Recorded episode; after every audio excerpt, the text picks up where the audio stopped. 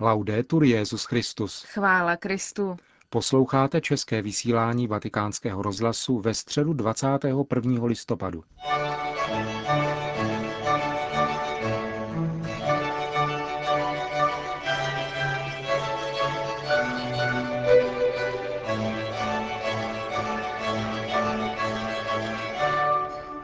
Nejméně na 30 000 věřících se dnes dopoledne na náměstí svatého Petra ve Vatikánu účastnilo generální audience Benedikta XVI. Byli mezi nimi i poutníci z České republiky. Svatý otec se ve své katechezi věnoval osobnosti syrské církve ze 4. století, svatému Afrahatovi, který pocházel z církevní komunity na hranici mezi židovským a řeckým myšlenkovým okruhem.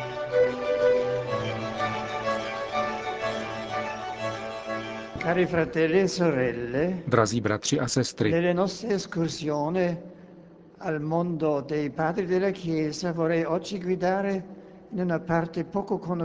bych vás dnes na naší exkurzi po světě církevních otců zavést do málo známé části světa víry. Na území, v nichž ještě nezávisle na řeckém myšlení, rozkvétaly církve semitského jazyka. Tyto církve se rozvíjely během 4. století v Sýrii, od svaté země k Libanonu až do Mezopotámie. Ve 4. století, které bylo obdobím formace na církevní i literární rovině, si tato společenství dokázala osvojit svébytné asketicko-mnišské rysy, které nebyly ovlivněny egyptským mnišstvím. Syrská společenství 4. století reprezentují semitský svět, z něhož vychází samotná Bible, a jsou výrazem křesťanství, jehož teologické formulace se ještě nesetkaly s odlišnými kulturními proudy a žila proto ve svých vlastních myšlenkových formách.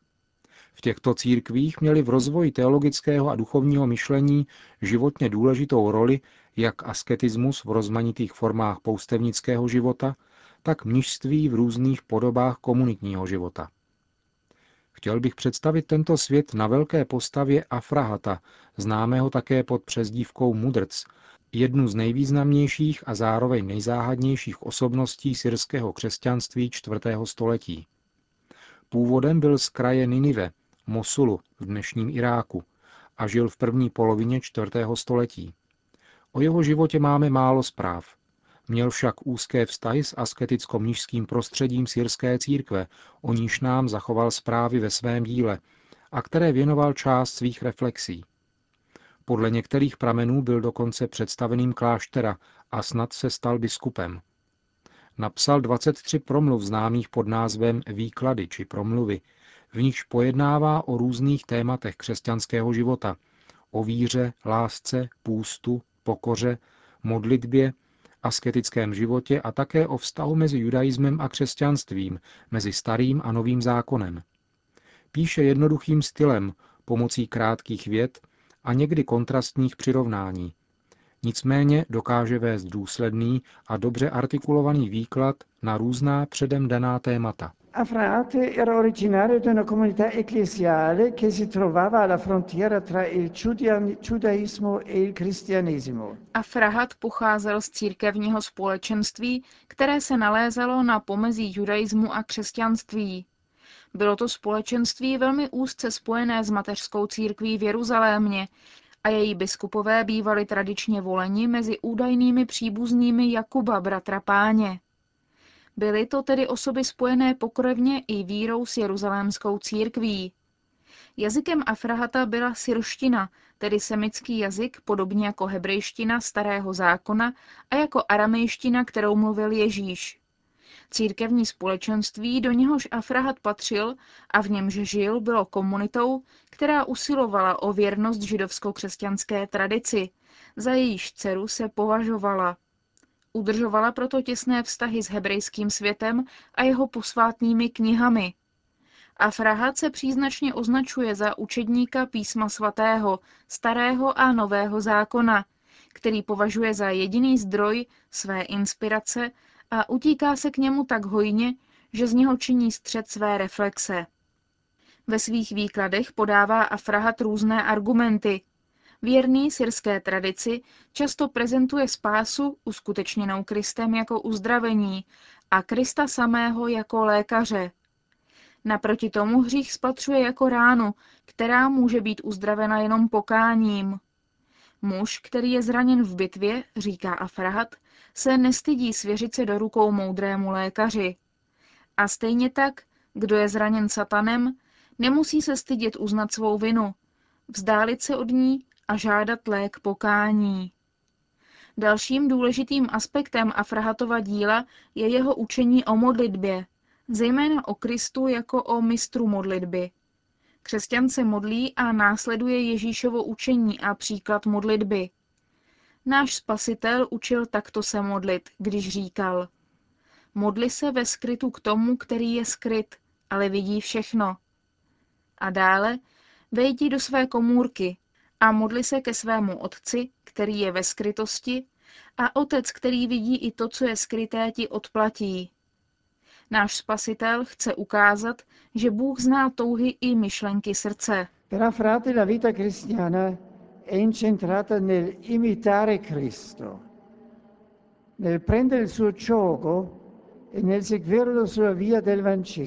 Afrahata je křesťanský život soustředěn v následování Krista, v nesení jeho jha a v jeho následování na cestě evangelia. Jednou ze ctností, která ke Kristovu učedníku nejvíce patří, je pokora. Není druhotným rysem duchovního života křesťana. Přirozenost člověka je pokorná a Bůh ji povyšuje ke své slávě. Pokora, poznamenává Afrahat, není záporná hodnota. Je-li kořen člověka zasazen v zemi, jeho plody vyrostou před Pánem na výsostech. Je-li křesťan pokorný v pozemských skutečnostech, v nichž žije, může navazovat vztah s Pánem. Pokorný je pokorným, ale jeho srdce vystupuje do výjimečných výšin. Oči jeho tváře vidí zemi a oči jeho mysli výšiny nezměrné. Velmi pozitivní je pojetí, které má Afrahat o člověku a jeho tělesné skutečnosti. Lidské tělo je podle příkladu pokorného Krista povoláno ke kráse, radosti a světlu. Bůh se sklání člověku, který miluje, a milovat pokoru a setrvávat ve stavu pokory je spravedlivé. Pokorní jsou prostí, trpěliví, milovaní, úplní, přímí, zkušení v dobrém, rozvážní, klidní, moudří, pokojní, mírumilovní, milosrdní, připravení k obrácení, dobromyslní, hlubocí, vyvážení, krásní a žádoucí.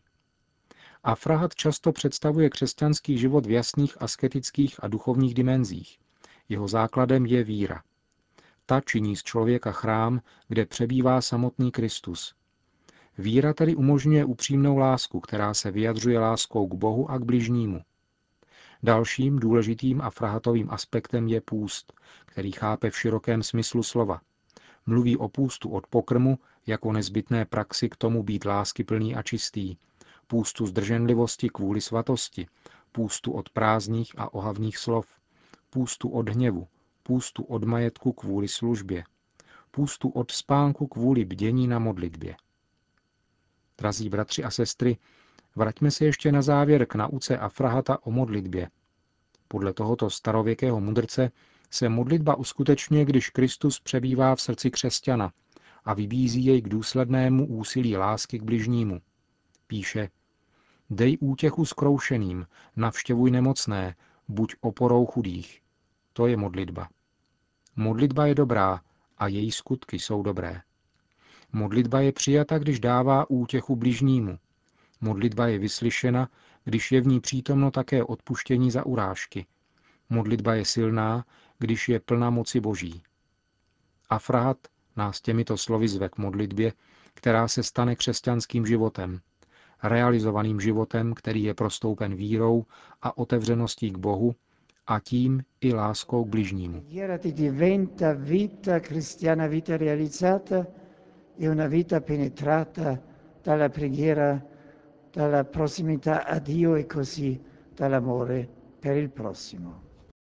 Po katechezi svatý otec už tradičně pozdravil poutníky na svatopetrském náměstí v několika světových jazycích. Nechyběla ani čeština. Srdečně vítám poutníky z Komňeřsíše a Ostravy Heršmanic. Nechť tato pouti do Říma k hrobům apoštolů Petra a Pavla, ve vás rozhojnou víru a touhu po duchovní dokonalosti. Tomu vám račechnám. Chvála Kristu. A po společné modlitbě Otče náš udělil svatý otec všem přítomným své apoštolské požehnání. Sit nomen Domini benedictum. Ex hoc nunc et usque in seculum. Adiutorium nostrum in nomine Domini. Qui fecit caelum et terram. Benedicat vos omnipotens Deus, Pater et Filius et Spiritus Sanctus. Amen.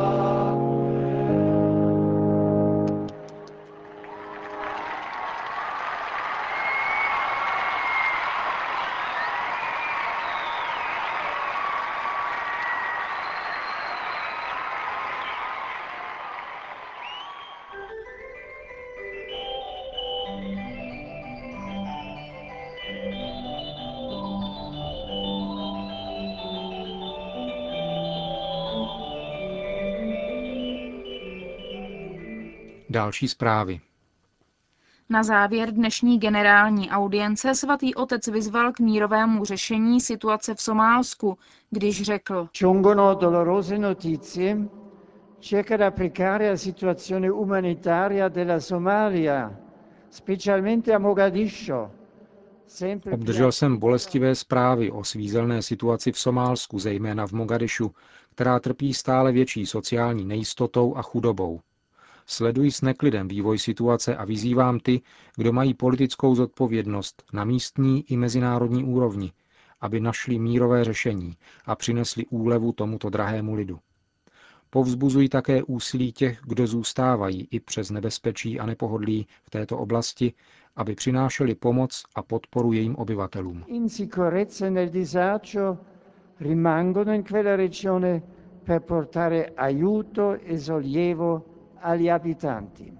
V Somálsku byl dnes novým premiérem vlády prezidenta Abdulahi Yusufa oficiálně jmenován 70-letý Nur Ade, bývalý policejní plukovník a prezident mezinárodního půlměsíce. V zemi zatím pokračují bez přestávky boje mezi povstalci vedenými islámskými radikály a vládními oddíly a Etiopany. Ti, kdo na boje doplácí, jsou civilisté. Podle vysokého komisaře OSN pro uprchlíky je v zemi s přibližně 7milionovou populací 1 milion těch, co museli opustit domovy. To, že do dnešního dne už opustilo hlavní město Mogadišu na 60% obyvatel, jen zvyšuje dramatičnost situace. Hovoří Massimo Alberizzi z deníku Corriere della Sera, který se z Mogadišu dnes vrátil.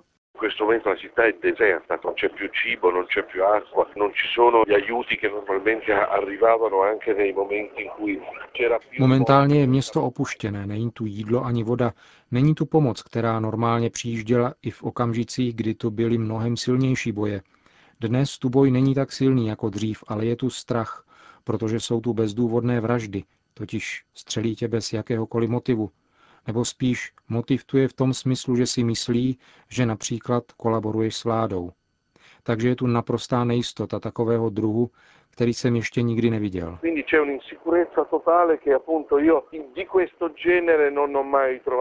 Říká Massimo Alberizzi o situaci v Mogadišu, z kterého se dnes vrátil.